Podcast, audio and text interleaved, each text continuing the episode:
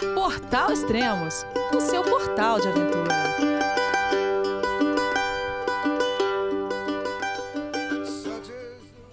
Bom dia, boa tarde, boa noite, bem-vindo a Extremos, seu podcast de aventura. Esse é o segundo programa do Diário da Quarentena e hoje vamos falar com o escalador e empresário Edmilson Padilha. Olá, Edmilson, tudo bem? João, é você, meu filho? Alô, pai. Eu consegui. Eu tô no cume do Everest. Eu vi, meu filho. Te acompanhei o tempo todo pela sua página Spot. A família de produtos Spot utiliza tecnologia 100% via satélite para manter você sempre conectado em suas aventuras. Fale de qualquer lugar do mundo através do Spot Global Fone e utilize o Spot Gen 3 para estar sempre rastreado e conectado aos serviços de emergência. Desapareça quando quiser, seja encontrado quando precisar. Saiba mais em findmespot.com.br. Olá, Elias. Tudo bem por aqui e por aí? Tudo certo? Ó, oh, tranquilo, Edmilson. Onde você tá? Eu tô em Campo Largo, no Paraná, região metropolitana de Curitiba. Ah, tá, cara, fantástico. Oh, faz tempo que a gente estava querendo gravar alguma coisa, tentando fazer alguma coisa da Pedra Baiana, mas quando você, vocês escalaram lá, mas a conexão era difícil também. Pois é, lá é, a gente tinha até a internet não na base, mas na, na parede, né, no meio da parede, da metade para cima tinha até internet, mas era, era não era tão boa a conexão mesmo para fazer gravar assim podcast, né. É, o bom agora é que não tem como o pessoal escapar, né? Eu, faço, eu fiz o convite para muita gente, o pessoal, não, eles vão gravar, eu não tô fazendo nada mesmo. é, nesse período aí de quarentena, a gente tá caçando coisas para fazer, né? é, falando nisso, então vamos escutar isso aqui então. E no segundo dia de reclusão, aí desanimado, vou tentar cantar um pouco.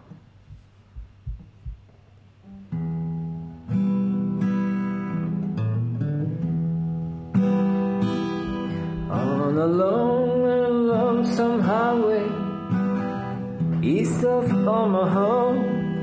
You can listen to the engine running out the solo song. You can think about the woman or the girl knew the night before.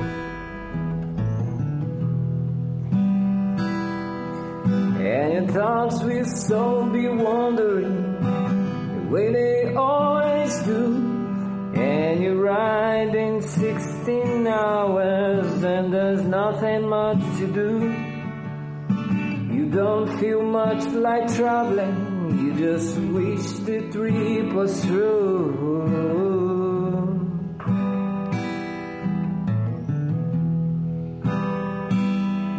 Here I am on the road. Here I am up on the stage. Here I go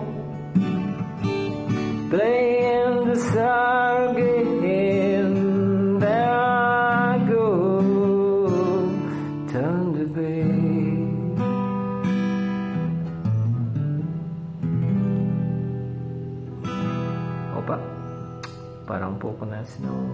atrapalhar aqui os vizinhos. Fantástico. É, no segundo dia eu tava meio desanimado, assim, né? Pensando o que, que eu vou fazer nessa quarentena. Daí postei isso aí e o pessoal falou, pô, você tinha que postar mais música aí, né? Pra animar aqui a quarentena. Eu falei, ah, então tá, vamos começar a ensaiar então, né? ah, legal, isso aqui. Você tá postando várias, várias músicas no seu Instagram. Qual que é o seu Instagram, Edmilson? É Ed Padilha, né? ED Padilha. Ah, legal. Aí o pessoal pode seguir lá e acompanhar. Tem várias músicas que você tá tocando. Muito, muito legal, cara. É, e os é, agora, aí? Agora até eu tô, é, tô, tô é, recebendo é, pedidos, né? Pedidos de músicas. Oh. Ah, mas podia tocar uma lá do tal. Ah, não, mas também eu queria que você tocasse New Young. Aí a gente. Aí eu tô tendo que é, tirar músicas novas aí, tá sendo bem legal. Ontem tocou Ed Vedder. É, hoje postei um, um Echo and the Bunnyman. Muito bom. Pô, então, além de escalador, empresário é músico também. É, eu sou músico amador, né? Eu tinha uma banda aí quando era adolescente e aí eu sei tocar violão. Depois eu comprei também um ukulele, que é aquele violãozinho pequenininho para poder levar nas expedições, né? Aí eu carrego ele até escalando, até na, nas montanhas, é, eu, eu carrego ele atrás da mochila. Pô, isso que eu ia perguntar, porque eu já vi fotos suas. É, eu achava que você estava levando um violão, mas é o ukulele que é o menorzinho, é mais fácil, né? Pra você subir pra parede, né? É, até lá na Pedra Baiana a gente levou o violão mesmo. É, ah, mas é tá. mais difícil, né, de levar o violão e é fácil de bater e quebrar o violão, né? Inclusive lá a gente é, quebrou a, o braço do violão, aí teve que consertar com um super bonder e até hoje está tá, tá funcionando o conserto aí. É, Mas aí eu comprei é... o ukulele que é mais é, bem mais leve, né, e menor também, então dá para levar em qualquer trip. É, legal, mais prático, né? E nem é pelo peso, né, Edmilson? É pelo volume, né? Pra você carregar, subir isso aí pro... Porque você descarrega coisa muito mais pesada na, na parede, né? Sim, é verdade. É mais pelo, pelo volume, porque é meio desajeitado, né, para carregar. Aqui na Serra do Mar, por exemplo, tem lugares que as trilhas são bem fechadas, né? Às vezes nem tem trilhas, né? Aí você passar no meio de um bambuzal com violão na mochila é um desastre, né? É, verdade. Ah, cara, quando começou para você esse lance de, de uma vida mais outdoor? Quando, quando você se deu conta que, que isso era importante para você? É, eu é, esse ano eu vou completar 30 anos que eu Caramba. pratico montanhismo, né, e que eu comecei a minha empresa, né, a Conquista. Então, é, eu conheci a escalada, eu já, já ia para a natureza, gostava muito desde criança. E as primeiras saídas assim que eu fui para a natureza foi, foram através até da minha família, né? Meu pai sempre carregava a gente para visitar os parentes no interior aqui da cidade. E aí eu é, curtia muito, né? Estar tá no meio da natureza. E depois eu comecei a, é, a estudar em Curitiba, que é a cidade aqui do lado, né? E aí eu é, conheci umas pessoas que que iam para a montanha e um dia eu fui para Anhangava, Morro do Anhangava, né, que é o nosso campo escola aqui do Paraná de escalada. E aí eu vi o pessoal na parede assim, né? E, e aí eu perguntei pro meu amigo, o que que eles estão fazendo lá? Estão pendurados na parede, velho. Aí ele falou, não, eles estão fazendo escalada técnica. Eu falei, nossa, é, é isso, é isso que eu quero para minha vida, né? E aí desde aquela época, né, 1990, é, eu busco isso, né? Busco a, a escalada, né? Desde aquela época eu eu virei um viciado em escalada mesmo antes de começar a escalar. Cara, então, pelo que eu tô vendo, é um enigma, é o verdadeiro enigma do Tostines, né? É, se ele vende mais porque é mais fresquinho ou é fresquinho porque vende mais. O nome da empresa é Conquista porque você faz escalada estilo Conquista ou, ou é o contrário? O que nasceu primeiro? eu acho que, na, bom, na época que a gente deu esse nome, eu não fazia ainda conquistas, né? Que conquistar uma, uma é. parede é aquela primeira vez que, que a gente sobe, né? A parede. Então, é, isso é uma conquista, né? E até foi essa ideia mesmo, né? Colocar esse nome na empresa, porque a gente achava bacana, mas nem conquistava nada naquela época, né? A gente mal e mal escalava, né? Então, é, aí surgiu essa, essa ideia de colocar esse nome e no fim era o, é o estilo hoje de escalada que eu mais curto, né, que é a, o de abertura né, de novos itinerários na rocha. Né. Ah, legal. Fala um pouco da sua, da sua empresa, quantos anos está no mercado e para quem não conhece, fala o que, que ela fabrica. Então, a conquista, é, ela começou da minha necessidade de equipamentos. Eu tinha 18 anos na época e, bom, agora vocês já sabem a minha idade, né? Vou fazer 48 esse ano. E aí nós não tínhamos equipamentos, né? Adolescentes estudando, né? Fazendo é, segundo grau. E aí eu queria, a gente queria ir para a montanha, mas não tinha nem é, mochila. Então, um dia eu e mais dois amigos nós resolvemos costurar uma mochila para nós. Aí nós compramos é, materiais e fizemos a primeira mochila. Eu na época eu vendi uma moto que eu tinha, comprei uma máquina de costura e comecei a, a vender porque os amigos a, depois que eles viram as nossas mochilas eles queriam, quiseram comprar também. E aí começou assim, né, meio artesanalmente, bem artesanalmente, né. Nós comprávamos tecidos e aviamentos é, em lojas em Curitiba e e costurávamos e com o dinheiro a gente ia acampar. Então é essa essa esse foi a é, o start né, da conquista e até hoje é assim, né? Eu ganho dinheiro para gastar nas minhas expedições. Exatamente. Claro hoje a, a, empresa tomou uma proporção muito maior, né? Hoje nós temos aí mais de 100 pessoas que trabalham internamente e externamente para a conquista, né? E fabricamos é, toda a linha né, de equipamentos para escalada, trekking, viagem, né? Então, mochilas, é, vestuário, né, roupas impermeáveis, é, calças, cadeirinhas para escalada, temos uma linha também de para trabalho em altura, temos uma parte de personalizados, assim, que nós fabricamos produtos para outras empresas, né, como a jaqueta impermeável lá dos funcionários da Bosch, por exemplo, a gente que fabricou, hum, então é, temos é, da Itaipu, né, então temos essa, essa linha também de produtos, né, e virou uma empresa é, grande, né, hoje, né, é, que, que emprega um monte de, de, famílias, né, e a gente tenta passar essa ideia do montanhismo, assim, de companheirismo, né, de ter uma empresa mais responsável ambientalmente também, né, então é, eu trago essas coisas que eu aprendi na montanha de respeito à natureza, né, para dentro da empresa também, né. Tá. E nessa época de quarentena, como está a empresa? É, vocês estão todos trabalhando ou deram férias? Como que é? Não, a gente já está parado, né? A empresa está parada, tanto a, aqui a nossa a nossa produção, né? É, quanto as lojas, que nós temos também três lojas, está é, tá tudo parado desde a semana passada. Então, é, a gente é, se preocupa, né, com, com a, o bem-estar da, das pessoas e também é, acho que é impossível, né, uma empresa continuar trabalhando né, numa situação né, que, é, pela ciência e, e, pelas autoridades sanitárias, é, é, tá dito, né, que é para todo mundo parar, né? Então, hoje até vindo para cá, eu fiquei meio chateado, assim, é, que tem uma, uma construtora aqui do lado que está trabalhando como se não tivesse nada acontecendo no planeta, né? Então, é uma falta muito grande, né, de, de respeito, né, pelas outras pessoas, né? E aí nós demos férias para os funcionários já na, no final da semana passada e eles estão estão em casa, né? É, para passar essa quarentena aí. Ah, legal. E, bom, então você está numa, num isolamento forçado, né? Tendo que ficar em casa e não podendo sair. Mas esse isolamento você também sente quando você está escalando, ou não? Lógico que é um isolamento totalmente diferente. Ali está, lá está se propondo a, isso, né?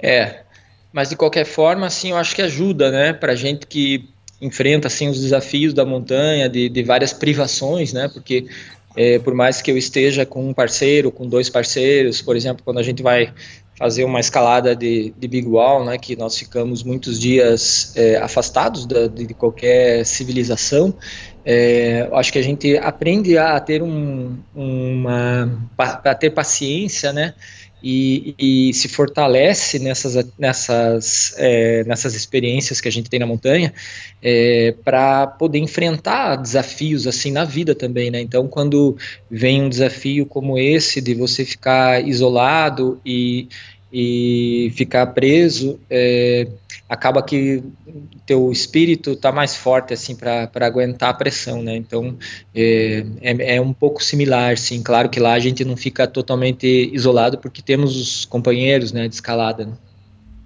Ah, legal. Você acabou de voltar recentemente, acho que da Patagônia, é isso?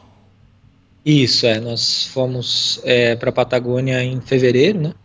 É, para uma é, expedição lá com, uma, com, alguns objetivos assim de, de, de fazer um, alguma travessia lá unindo vários cumes mas o clima estava bastante ruim né? Nós fizemos quatro tentativas né? E cada tentativa é 20 quilômetros para ir e 20 para voltar, né? Então uhum. é bem é bem um esforço muito grande, né? E, na, e dessas quatro tentativas nós conseguimos escalar somente numa delas, né? A última e que fizemos uma escalada bacana. Não era o nosso objetivo principal, mas era um objetivo é, secundário que nós tínhamos. E mesmo assim a gente desceu no meio da tempestade, assim foi foi horripilante, mas é, Patagônia é sempre assim, né? Tem é, é, cada temporada tem as suas surpresas, né? Às vezes faz algumas janelas de tempo bom, às vezes não faz nenhuma. Então, é, nós pegamos uma época que, em que não tiveram boas janelas. Depois que a gente voltou,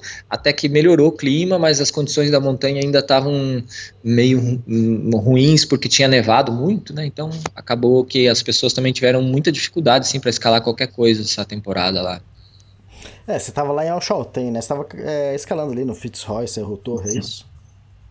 Isso, é. Naquela, naquelas montanhas é, que tem a cadeia do, do Cerro Torre e a cadeia do Fitzroy, né? Nós tentamos, é, fizemos uma escalada em duas montanhas que ficam na, na base assim do Cerro Torre, que são é, Motito e Mocho, né, são duas montanhas, nós fizemos um link unindo essas duas montanhas, né, numa janelinha curta de meio dia de, de bom tempo, a gente começou a escalar quando amanheceu e quando foi depois, duas da tarde a gente estava rapelando, já descendo, né, com as cordas, a, a via, mas já no meio do, de uma ventania que quase é, que jogava a gente, né? O vento você ia rapelando e o vento ia te jogando, né? Para qualquer lado que ele quisesse.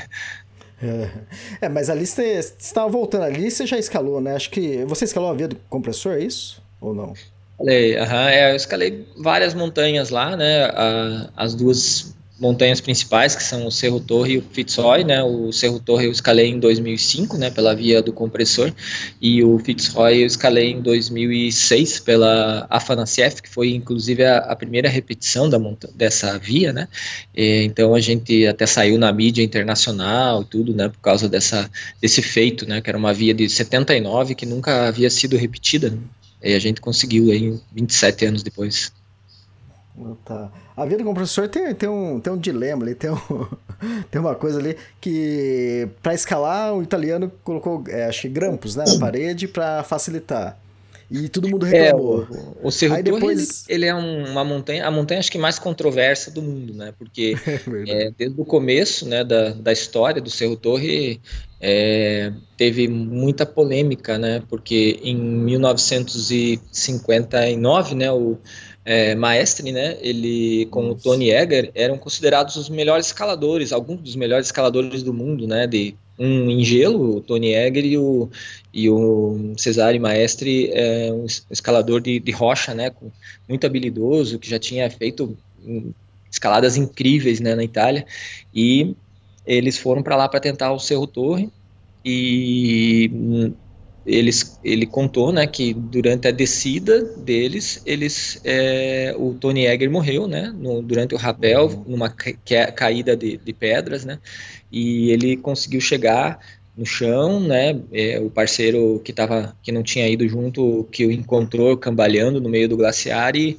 e aí ele contou a história que eles tinham atingido o cume, só que muito, é, passados anos, assim, as pessoas começaram a questionar, porque as, as descrições que ele fazia da, da via eram muito diferentes do que ele, as pessoas encontravam e nunca ninguém conseguia uhum.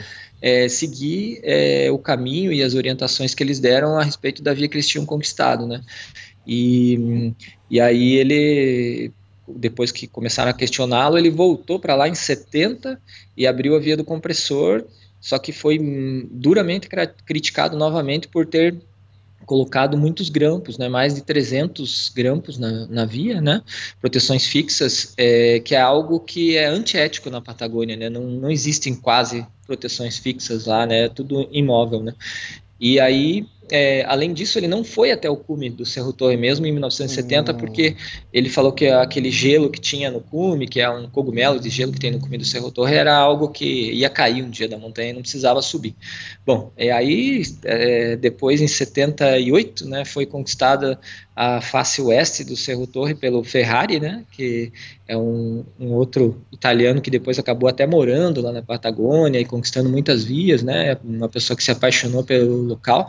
E é hoje considerada a via, né, que, que chega no, no topo do, do que foi a via de conquista, é considerada essa da face oeste, né, é, que, foi conquistada, no caso, pelas Aranhas de Leco, né, que são é, um grupo de escaladores famoso da Itália que existe até hoje.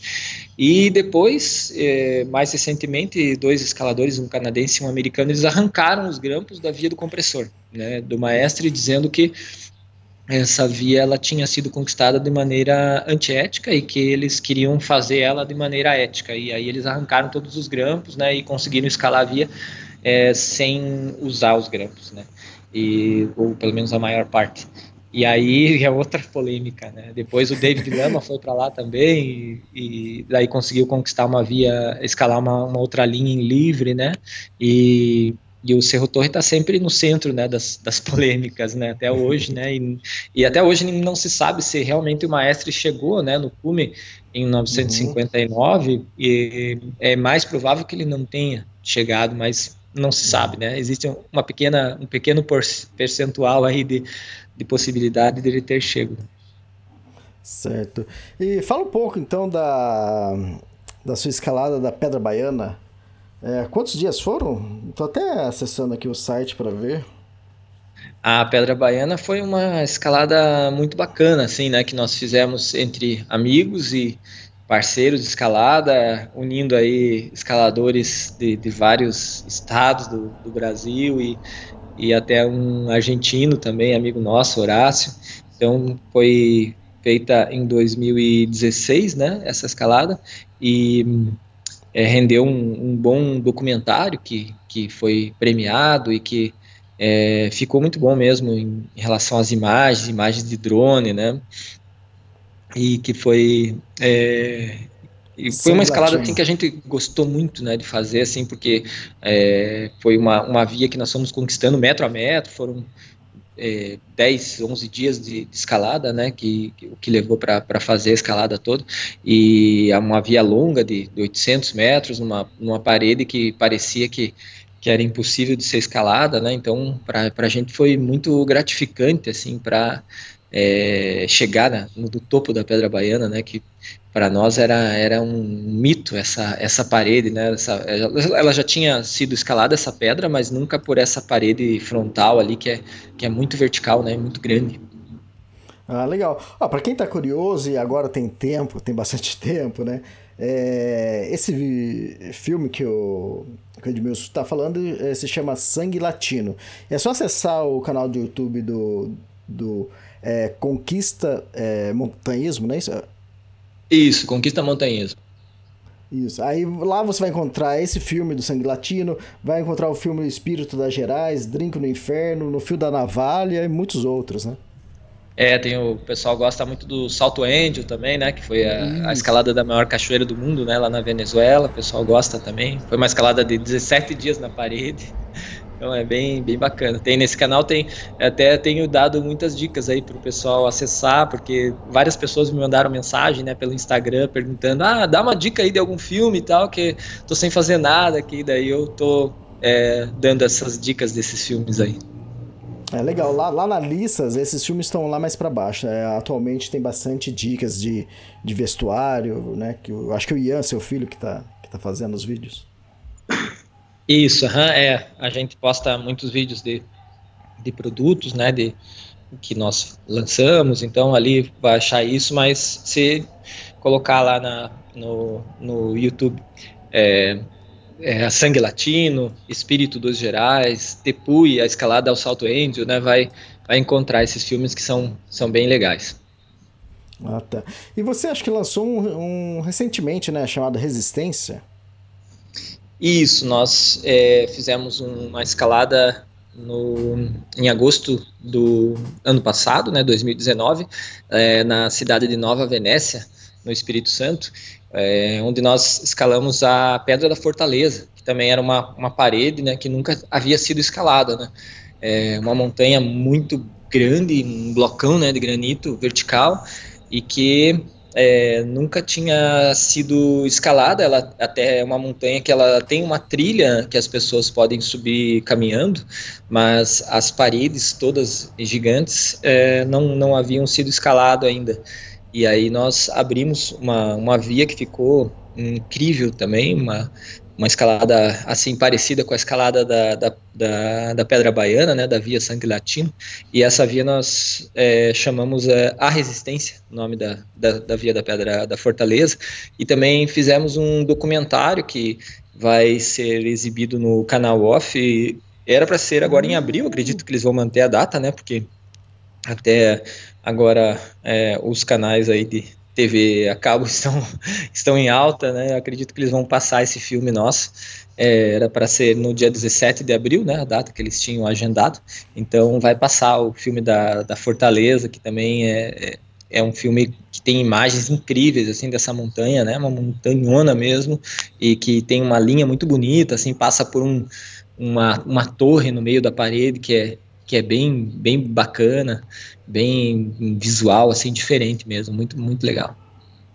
É só para esclarecer os ouvintes, para quem não conhece, o que você faz é diferente de montanhismo, né? O escalador, ele é uma técnica dentro do montanhismo, é isso? É, eu acho que o montanhismo ele abrange, né, vários esportes de montanha, né? Então, é, você tem desde a escalada, tem o trekking, né, que são as caminhadas, tem é, a escalada esportiva, tem a escalada né, de grandes paredes, que é isso que eu, que eu faço. Né? Então, dentro do montanhismo, a escalada né, de grandes paredes é um, é, uma, é um dos estilos, né, uma das modalidades. Né? E é isso que eu e meus parceiros gostamos de, de fazer, né? que é, é conquistar vias ou escalar né, montanhas assim que tenham paredes grandes, né? Então, é, grandes seriam é, mais de 500 metros né, de, de paredão, então é isso que é considerado é, escalada de grandes paredes. Claro, uma via de 300 metros já é, já é grande, né? Uhum. Sim, e essas conquistas tanto pode ser feita num dia, como pode levar, igual a Pedra Baiana, levou mais de uma semana, levou acho que 11 dias, você falou.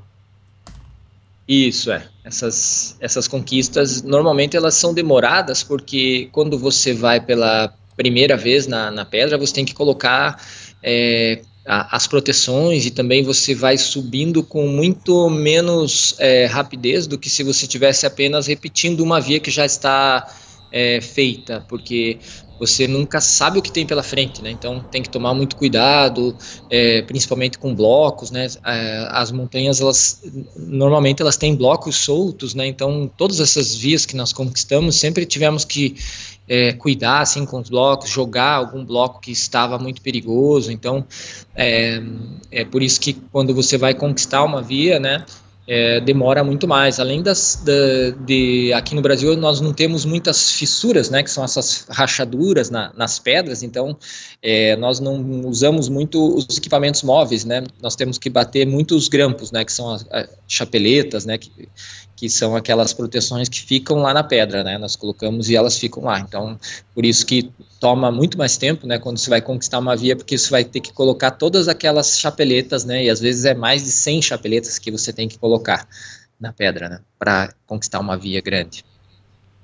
É, então, nesse caso aí, vocês têm que dormir na parede, que é no porta-LED, é isso? Isso, porta-LED, né? Aquela maca, né? Que é igual uma maca, né, que fica pendurada na parede e é obrigatório, né, você levar isso se não tiver nenhuma plataforma natural. Às vezes tem montanhas que tem é, plataformas naturais, né, quando é, a montanha é mais quebrada, assim, pode até encontrar, né, nós já encontramos plataformas incríveis, assim, no meio das montanhas, mas quando a parede é, é vertical e, e e é, é, uma face assim que não tem muita, muitas coisas quebradas, é, não, às vezes não tem nem um platô, né? Ou às vezes um, tem um platô, uma plataformazinha pequena que nós usamos para cozinhar, como agora lá na, na Pedra da Fortaleza, mas não tinha como dormir porque era toda torta, então nós é, tivemos que levar é, três porta-LEDs, né, para ficar toda a equipe pendurada, dormindo pendurada. E é confortável? É a mesma coisa que tá dormindo numa barraca? Como que é? Olha, é, na verdade até é, é mais confortável que uma barraca, né? Porque você dorme em cima de um tecido esticado, né? Então Sim. é muito mais confortável do que você dormir no chão, né? É, no chão duro, né? Só com isolante. Então você leva um isolante para não passar frio, porque senão gela assim as costas, né? E dorme ali dentro do porta-LED, que é muito confortável, né? Às vezes as pessoas me perguntam, ah, mas consegue dormir naquilo, né? Meu Deus, lá pendurado lá em cima, né? Mas é, você tá a 10 metros ou a 500 metros é a mesma coisa, né? Tá alto, né? E aí a gente acaba se acostumando com a, com a vida vertical. Você entra no porta-LED, bom, eu durmo a noite inteira, não tem problema com isso. Já tá acostumado, né? Mas é legal, quem não conhece, a gente assusta mesmo. Mas vocês dormem com a cadeirinha clipada, segurança? Isso, uh -huh. nós dormimos, é, além do, do porta-LED ele ser fixado, né, é, numa numa proteção fixa, né, numa chapeleta ou na parada mesmo, onde está todo mundo pendurado. É, nós ainda usamos mais uma, uma auto, né, segurança fixada em outro ponto, né, para ficar sempre é, duplicada, né, a segurança, que é isso que nós primamos sempre na, na escalada de grandes paredes ou mesmo aqui em pequenas paredes é sempre duplicar né, a segurança. Então, é, você tá nunca ficar em, é, em né, num, numa proteção só ou com uma fita só. Né, então, sempre a gente faz um backupzinho ali para não ter nenhum risco, né, que se, se arrebentar lá a fita que está segurando o porta-LED, sei lá, pode acontecer, né, de cair uma pedra e cortar uma fita que está segurando o porta-LED você está preso pela cadeirinha, né? Claro que não vai ser bonito, né? Se acontecer isso um dia, porque imagine você acordar caindo, né? Mas pelo menos não morre, né? Exatamente. E também evita os sonâmbulos também, né? É, o sonâmbulo não pode, né? E tem que dormir com alguém, né? Pra para segurar a pessoa, né? é. Bom, eu, não, eu não devia fazer essa pergunta, mas eu, eu sei que o ouvinte tá. Alguns ouvintes estão falando. Pergunta, eles perguntam. Os outros estão falando, não, deixa pra lá, vai. E, e o dois na parede? Então, é, até hoje em dia, eu, até esses dias vi um, um, vídeo, né, do pessoal mostrando é, como usar um sheet tub, né, que é aquele tubo, né, de cocô, digamos assim, e é isso que a gente usa, né? Na, na parede tem que usar isso, né? Porque não dá para você jogar né, as, os dejetos para baixo, porque até Sim. às vezes você está com, com cordas fixas na via, né? Então você tem que usar um sheet tub, né? Que é um, é um tubo, né? Que é, é ali bem fechado e você faz o cocô em cima de um jornal, digamos, né? E aí você é, dobra e coloca dentro desse, desse tubo, né, e fecha com uma tampa, né, e você vai carregando isso, né, junto para depois você é, jogar no, no, lixo, né, esse, esse tubo, né, de cocô, né, então é, normalmente é isso que, que tem que ser feito, né para fazer o Acho número 2. Que... e é sempre, sempre essa pergunta surge, né? Cada vez que eu vou dar palestra, sempre tem alguém que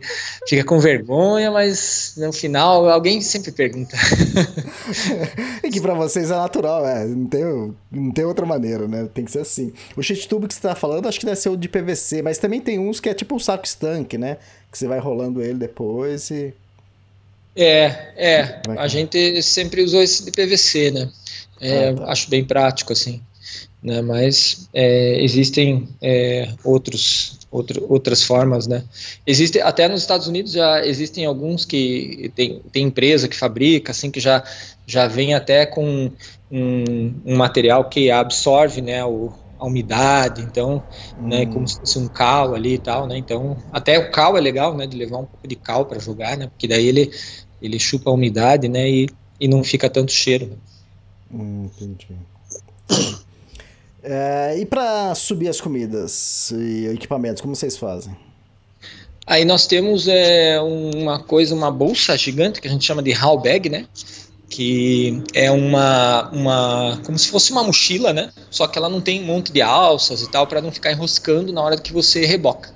E aí nós rebocamos com o sistema de polias né, para você é, fazer com que o peso né, seja fique um pouco menor e, e aí nós usamos o peso do nosso corpo para é, ir subindo essa bolsa, né? Então é um trabalho bem exaustivo porque você não consegue é, digamos, você vai puxando de 30 em 30 centímetros, assim, meio metro no máximo, uhum. né, dependendo do tamanho da pessoa, né, às vezes você tem que empurrar com os pés contra a parede para você poder subir meio metro um bag, né, então imagine você subir 50 metros um bag e daí chega o bag lá em cima, né, eu lembro que no Salto Angel, assim, a gente puxou um bag de 50 quilos, né, porque a gente tinha que levar muita água, aí a gente puxou o Halberg assim, colocou no platô, e o Chiquinho, né, que era um parceiro de escalada, ele olhou para mim e falou: Ah, beleza, agora só falta mais sete. a gente já tava morto, né? A gente já tava morto de cansado de puxar um, né? Aí já faltava mais sete ainda. Falei, nossa, vamos morrer aqui, né? Tanto puxar Halberg. Imagino. Bom, é, vocês têm o, durante o dia o período de atividade que vocês estão ou abrindo a via ou subindo equipamento, mas tem um momento que vocês têm que descansar. E, e às vezes deve ser um período, acho que até um pouco longo. E como você faz para ocupar a cabeça, para se distrair na altitude, na parede? É, às vezes a gente reveza, né, as guiadas, então você, enquanto teu parceiro tá, tá guiando, às vezes você tá meio sem fazer nada, apesar que é, a gente nunca fica sem fazer nada no, na escalada de Big Wall, assim, pode parecer assim que enquanto um tá escalando, os outros estão ali parados, mas é muita coisa, sabe, para organizar, é, porque quando a gente está escalando, assim, é, é, uma quantidade gigante de equipamentos e de outros, outros materiais que a gente leva de acampamento ou para dormir, né? então, enquanto uma dupla lá está escalando, os outros dois estão organizando as coisas, às vezes tem que pegar uma coisa que está no fundo lá de um hallbag, aí tem que tirar tudo, e quando está no alto, assim, você não pode deixar nada solto, né, então tem que estar tá tudo clipado, né, tudo clipado com um mosquetão, com uma fita, né? E aí começa a, a assumir os equipamentos, né? Então, às vezes o cara tá guiando e não tem mais fita, não tem mais mosquetão, porque tá tudo nas, né,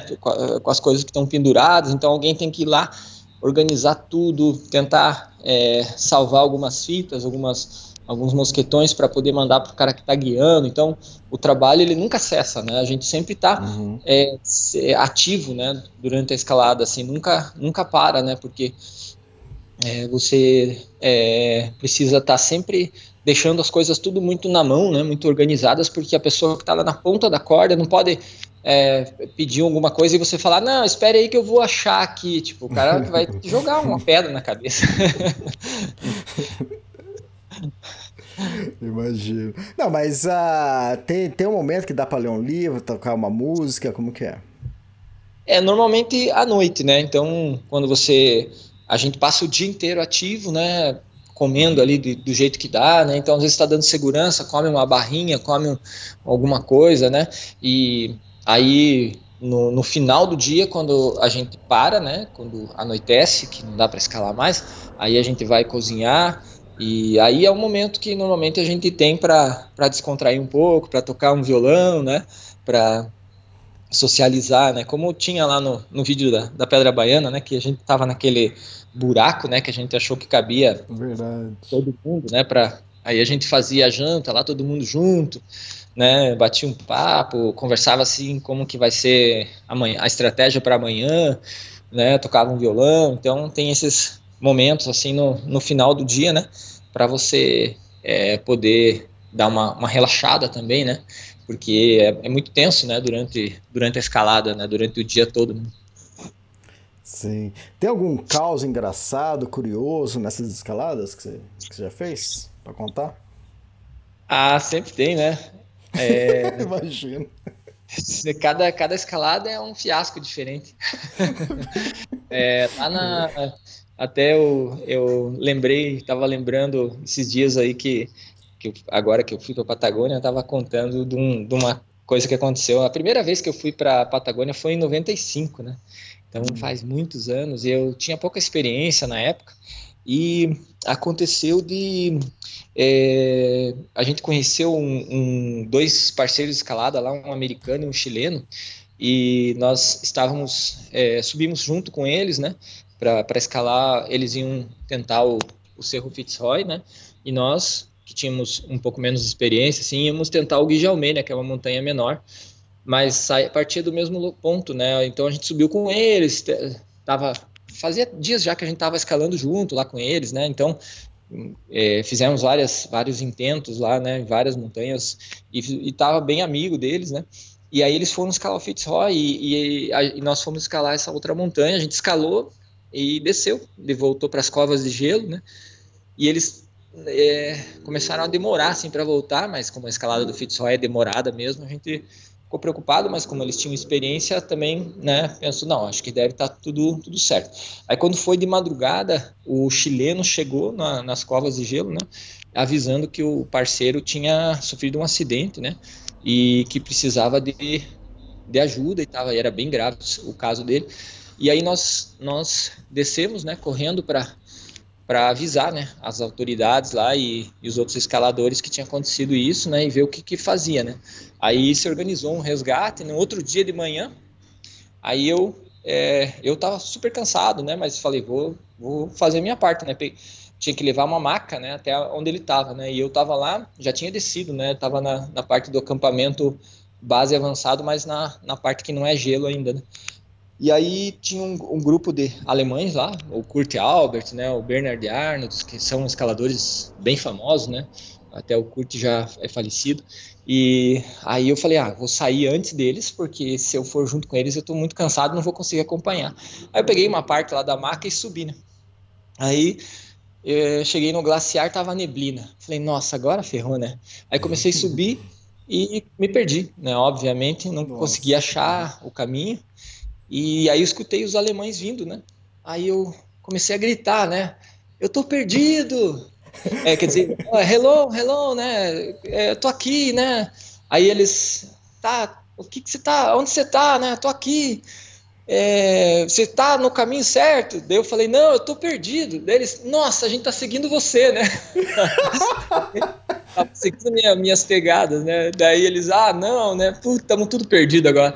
Aí a gente ficou um tempão até achar, né, o caminho para chegar na, no, no, na pessoa que estava acidentada, no Mike, e aí no final, mas graças a Deus deu tudo certo, assim, a gente conseguiu né, fazer o resgate, foi, nossa, foi muitas horas assim de trabalho para conseguir descer ele, mas é, ele sobreviveu, né, apesar de ele ter caído, levado uma queda muito grande, assim, numa uma rampa de gelo de 300 metros de altura, e ele, ele ainda sobreviveu, né, e é, depois mandou uma carta agradecendo a gente, mas esse ah, caos aí foi engraçado, né, porque eles estavam me seguindo e, e, eu, e eu tava perdido, né. Mal sabiam, é, neblina, neblina é fácil, tá? Acho que lá, quando eu fiz o Tour Mont Blanc também, peguei uma neblina, cara, que eu me perdi três vezes. E, três, e as três vezes falei, não, eu vou desistir. É melhor voltar pelo caminho que eu vim, que, que eu já sei, né? Aí eu tentava voltar, me perdia. Falei, não, você tá brincando, mas o caminho tava aqui. Aí, sem querer, eu, encontrava o caminho certo para prosseguir. Aí eu prosseguia. Depois eu falava, aí o caminho sumia assim, falei, não, é melhor voltar porque eu, eu tô seguro no meu caminho. Quando eu ia tentar voltar, eu perdi o caminho de novo. Falei, não, não é possível isso, cara. É, Mas, é uma loucura. Aqui a gente vai escalar aqui em São Luís do Purunã, né, que é nosso, nosso quintal de casa aqui. E, e se tem neblina, é campo, né? É só campo, uhum. assim. Então você não tem pontos de referência. Aí a gente se perde direto, assim, né? Vai, pensa que tá indo certo, quando vê, tá 300 metros do lugar que tinha que chegar, né? Fala, nossa, onde que, que eu tô fazendo aqui? Legal, normal. Mais algum caos interessante? Engraçado? Ah, ah, tem, tem vários causos, né? Quando a gente abriu a, a via lá da, da, da Pedra do Fio, né? Que inclusive também foi foi é, a gente ganhou mosquitão de ouro, né? Nessa Nossa. escalada foi três, três vezes a gente ganhou já. E aí foi engraçado que é, a gente tava conquistando e aí o meu parceiro ele começou a guiar uma parte bem difícil assim, né? E eu tava dando segue e tal, de boa, de repente escutei é que quando a pessoa cai, o que a primeira coisa que acontece é a corda, ela, ela começa a descer em você, sabe? Começa hum, que como cai, né? A corda começa a descer. Você fala, nossa, aí e depois a corda te puxa para cima, né? Porque daí é quando estica, né? E aí ele, eu vi a corda descendo, e falei, nossa, caiu, né? Aí eu travei assim, eu, eu vi que ele caiu bastante assim. Aí eu, e aí, tudo bem, né? Falei, nossa, velho, levei um quedão aqui. Mas tá tudo bem? Não sei, deixa eu ver aqui. Ah, tô meio machucado. Ah, eu não tenho coragem de ir. É, vai você. Eu falei, ai meu Deus, lá eu. Aí ele desceu até mim, né? É, aí tava com mão cortada e tal, né? De, de bater na pedra. Eu falei, então tá, né? Me encordei e tal. Fui eu lá, né? Aí eu comecei a subir e na mesmo jeito que ele caiu, eu vim para baixo também, levei uma queda, caí de ponta cabeça, me bati, me cortei. Aí eu falei para ele, cara, caí, me machuquei aqui, mas não tem ninguém para me substituir, né? Ele falou, é, não tem. ah, então tá bom, eu vou ir de volta. Então...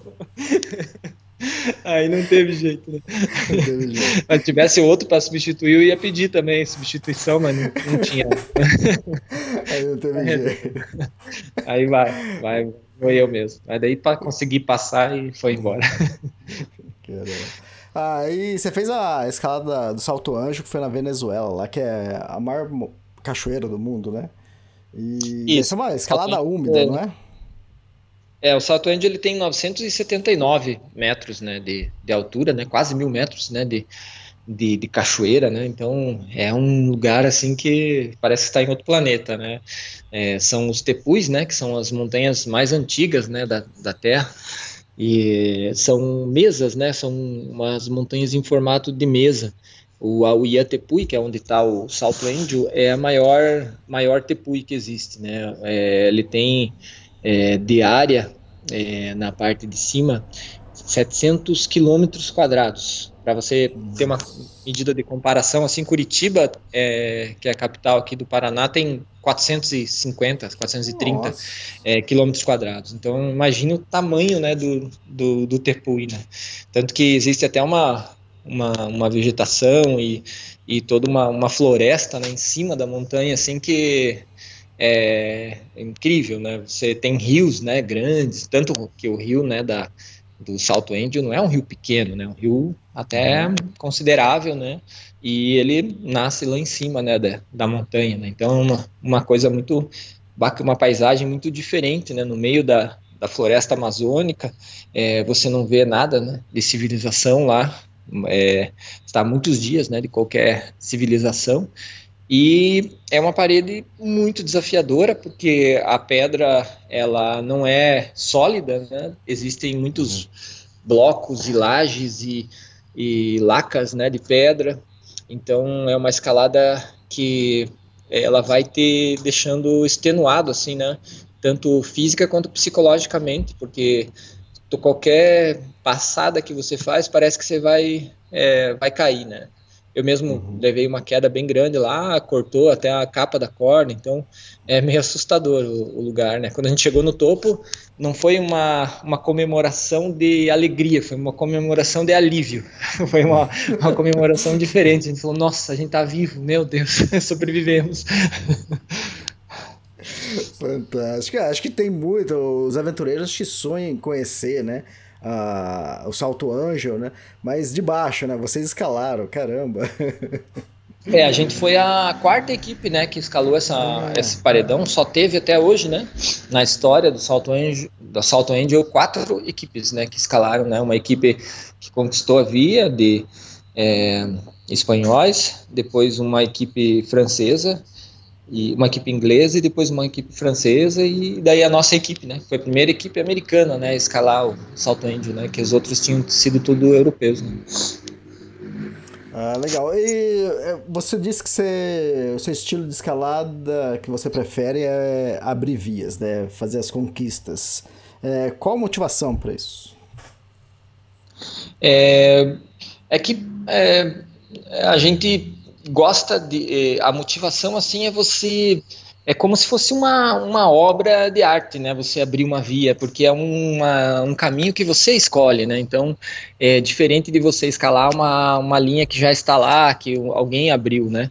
Então, quando a gente vai e, e chega na base de uma montanha e toda essa preparação, essa, é, essa logística que você faz para chegar lá e daí você olhar e escolher né, a linha que você quer enfrentar e aí você começar ali de baixo para cima, né, metro a metro, escalando.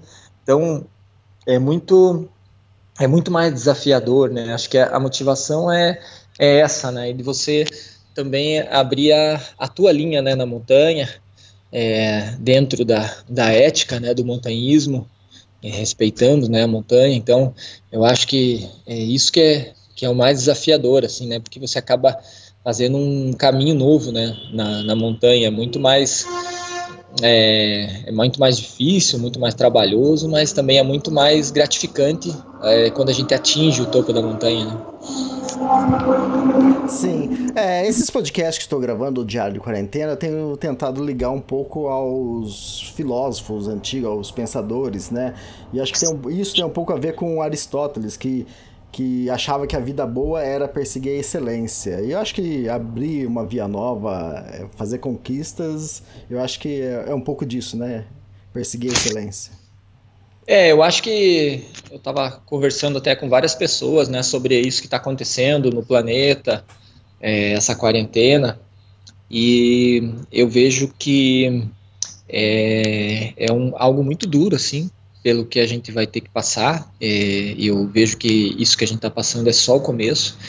Vai ter uma, uma fase bem difícil quando, quando a, a, as coisas ficarem mais complicadas, quando tiver mais pessoas infectadas, mas é, também, a, além desse sofrimento, eu acredito que há uma grande oportunidade para as pessoas, para a sociedade toda repensar né, a, a maneira de, de viver, porque eu, é, a gente que é montanhista, que está em contato com a natureza, que tem uma vida, tenta ter uma vida mais é, menos é, agressiva assim com o meio ambiente, é, eu vejo que é uma oportunidade que o, que o planeta, né, que Deus ou quem é ateu, ou que o mundo, que o universo está proporcionando para a gente, para a gente repensar o nossa, nosso impacto né, no, na natureza e também para a gente re repensar nossa maneira de olhar as coisas. Né? Eu acho que uhum. é, o montanhismo assim, me ensinou muito é, essa questão de você respeitar a vida, respeitar a natureza, de você ter uma, um comportamento ético. Né? Então, é, eu acho que mesmo a gente, a, além a gente sendo assim mais é, respeitoso em relação à natureza. Acho que tem muitas coisas ainda que a gente faz que, que não são boas. Então, é, essa quarentena assim está fazendo a gente parar, né, e repensar muitas atitudes é, e tentar se melhorar como pessoa para tentar fazer a sociedade dar um passo adiante, né, na, na evolução. Acho que é, muitas coisas que a gente tem feito hoje são, são muito prejudiciais aos, ao próximo assim e ao meio ambiente né à natureza então uhum. é, dessa dessa quarentena eu acho que vai sair muitas coisas boas assim né porque tá tendo muita muita discussão muito muita muito é, ampliando né as pessoas estão ampliando um pouco seu conhecimento e trocando informações e uns ajudando os outros né então acho que eu estou tentando assim aproveitar a quarentena para fazer coisas úteis, né, que possam servir para as outras pessoas, né? Então, é, falar positivo, coisas positivas, cantar, é, fazer, é, passar informações como essas que a gente está passando aqui, né? É, falando sobre experiências boas, né? Então, acho que acho que a quarentena é uma boa oportunidade assim para a gente poder exercitar isso, né? Essa essa, esse companheirismo, né, que eu acho que é a característica mais, mais relevante do, do montanhismo, no meu ponto de vista. Fantástico, exatamente. Ah, bom, ele ficou aí então como dicas para vocês acompanhar o Edmilson, é, as músicas do Edmilson lá no, no Instagram e os filmes também lá no canal da Conquista Montanhismo lá no YouTube. Então lá tem diversos filmes, vocês vão é, se divertir lá e aprender muito e tem muita coisa boa. Edmilson, acho que é isso. Mais alguma coisa? É, pessoal quiser, que quiser me conhecer mais, né? Eu tenho lá é, foco bastante ali no Instagram, né? Então eu posto muitas imagens também, né? Tanto de escalada quanto imagens da, da natureza, assim, de, de coisas que eu acho bonitas, né? Então é, passo muitas dicas, muitas informações também sobre montanhismo, sobre os lugares, e estou sempre ali disposto né, a responder e a, a, ter essa interação com as pessoas que, que me seguem. Então, é, muitas pessoas ali que a gente se conheceu pelo Instagram e depois se encontrou na montanha, então viraram amigos, né? E a gente é parceiros de parceiros de, de montanha e pela mesma paixão, né? Que é o, que é a escalada, que é o montanhismo, que é essas que são todas essas atividades, né, em meio à natureza. E é legal. Estamos, estamos aí, estamos juntos nesse mesmo barco. Legal, e também quem quiser saber mais, o Edmilson tem um, uma página dentro do Extremos e tem vários artigos lá. Eu gosto muito dos artigos do Edmilson, que ele sempre manda o artigo, ele manda texto, foto, vídeo e o croqui da via. É, é completo os artigos. É, serviço completo. Exatamente. E, e, também você já colaborou também com os anuários do Extremos, então agradeço sempre uh, uh, por, por fazer parte, por compartilhar seus ensinamentos, então é bem legal isso. Ah, legal, Extremos para a gente é um canal muito bacana, né? Então também é, fico feliz de poder contribuir, né? E, uhum. e mandar minhas, minhas matérias aí que eu sei que estão em boas mãos. Legal, então. Ah, obrigado e vamos ficar então com mais uma música do Edmilson Padilha. É, obrigado, Feliz Natal, Edmilson. Valeu, você também. Um abração. Vou tocar aqui uma música que se chama Sing to the Mountain.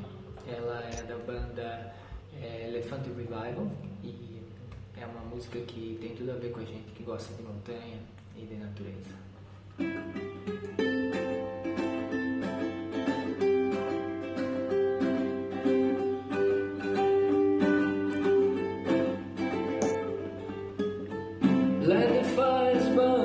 Let the germs of wine get drunk. Let the truth be known tonight.